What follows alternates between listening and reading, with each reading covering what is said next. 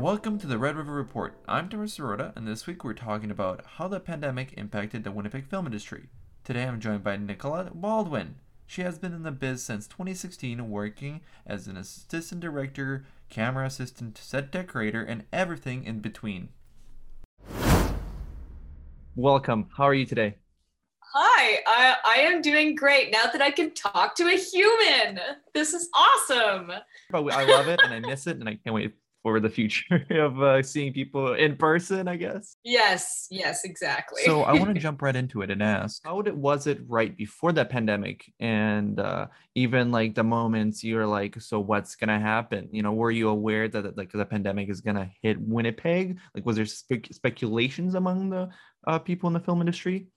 When it started to kind of come about, everyone was in kind of shock.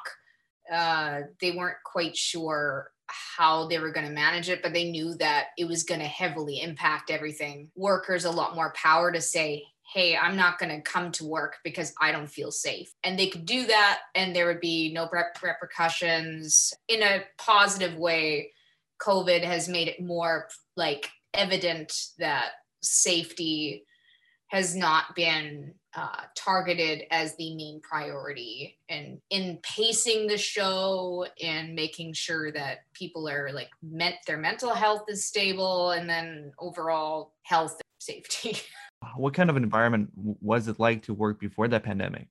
Well it depended on the show. There'd be times where it had a solid crew on a show and the people that would be above me like higher level positions, uh, they would vocalize when there'd be a problem and they'd tell union reps about it. And then that would be communicated to the union and it would be dealt with. In other circumstances it was managed so poorly that people would communicate it and then it wouldn't be passed to the union or it would be passed to the union and nothing would be done or there was some political issues wherein it just wouldn't happen for whatever ghostly reason. It would just float into the abyss and then we'd still be pressured to to meet a deadline for getting the coverage that would be unrealistic. And in a lot of cases they would still be met because people feel the need to meet them to feel value. You should be able to do a good job and pace yourself and prioritize your own health and safety without having to succumb to producers being like, we want this done cheap. So, when the pandemic came to Winnipeg, did you stop everything you were doing or are you preparing to stop?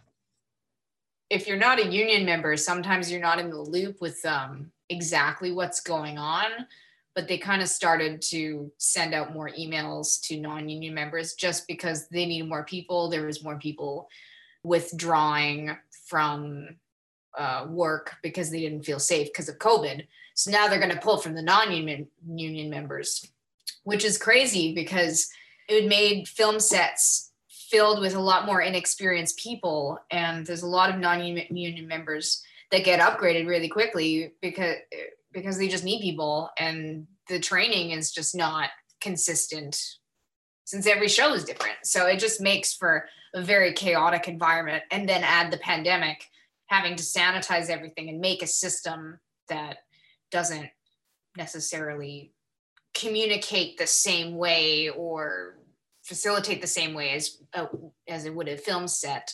Like even the when I was gonna be on the show where my stuff got stolen, I set up a whole two to three page document of, of how we were going to facilitate being uh, clean with uh, sanitization and how we were going to exchange props between actors because like actors touching something's a problem. Actors having to take off their mask can be a problem. So you have to coordinate like when is when is this going to be handed off to this person? Okay that this actor touched it and then gave it to another actor well we have to sanitize it again before we give it back. And then we'd have like this pass system where it was like it was my partner and i we had a food scene and eating is a problem without a mask. So we have to like clean the dishes reset the food and put out a new fresh plate of food, but also make sure the utensils are sanitized, the cups are sanitized, the surface is sanitized, and then we have to make sure we're wearing shields and a mask and gloves. So it's like crazy. It was insane. so there isn't there isn't like a standard for each like like this is how you have to do it. It's always different from studio to studio. Yeah, I'd say th- there's baseline safety laws that have to be followed as per the union and then as per i think general government health and safety guidelines in terms of if they're followed or not it's always very chaotic to track. So it doesn't necessarily um, i guess line up appropriately depending on the show. It and there's a lot of variables. It depends on how the production office sets up those rules and documentation, and how that's communicated. And it, there's a lot of responsibility. There's a lot of uh, personal responsibility and just knowing what's right and just making sure that happens. In a way, some studios might be taking advantage of that for some employees, you know, because they don't know the best things. So they don't, they might not know all their rights or like quality of life in the set world? Absolutely. I feel a lot of productions, especially the ones in the lower budget level, actually even even on the higher budget, they'll try and they'll try and cut corners. But I also don't want to generalize all productions. It's not all productions. It's just usually a, I guess, majority of them. and this is all from my experience. I, it might change for others, uh, but yeah, that's been my experience.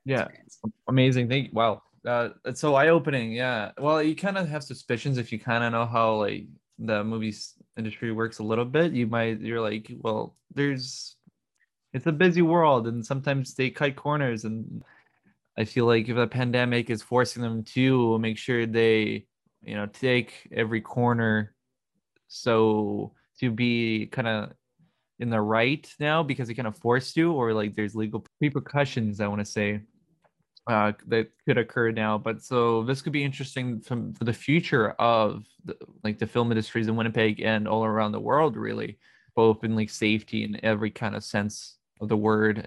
I feel like Winnipeg specifically cuts corners a lot more because of the budget. And I feel like that happens with safety too, because they don't give the time for safety. Safety requires a certain amount of time. That kind of stuff can make or break the energy on a set in order to like create a successful product. It's just so important, so important to have good energy and to approach it with efficient time management and communication if you start having negative energy and stuff like that and like it, it feels kind of toxic it's not going to only slow down the production but it's going to you know hinder the quality of the film. Oh absolutely. Energy determines how the whole set functions. And and especially with the story that whatever the story is even what the actors are portraying that seeds into the whole crew and the rest of the cast it just ends up creating a vortex of like this is the feeling that we're embodying right now. But the crew ends up being part of that energy. The, the way the dolly moves creates a certain energy.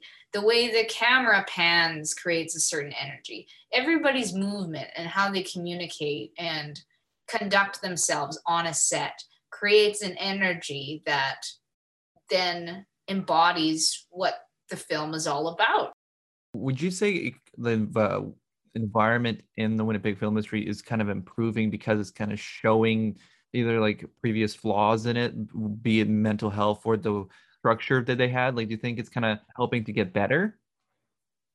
I think it might be. It's hard to say.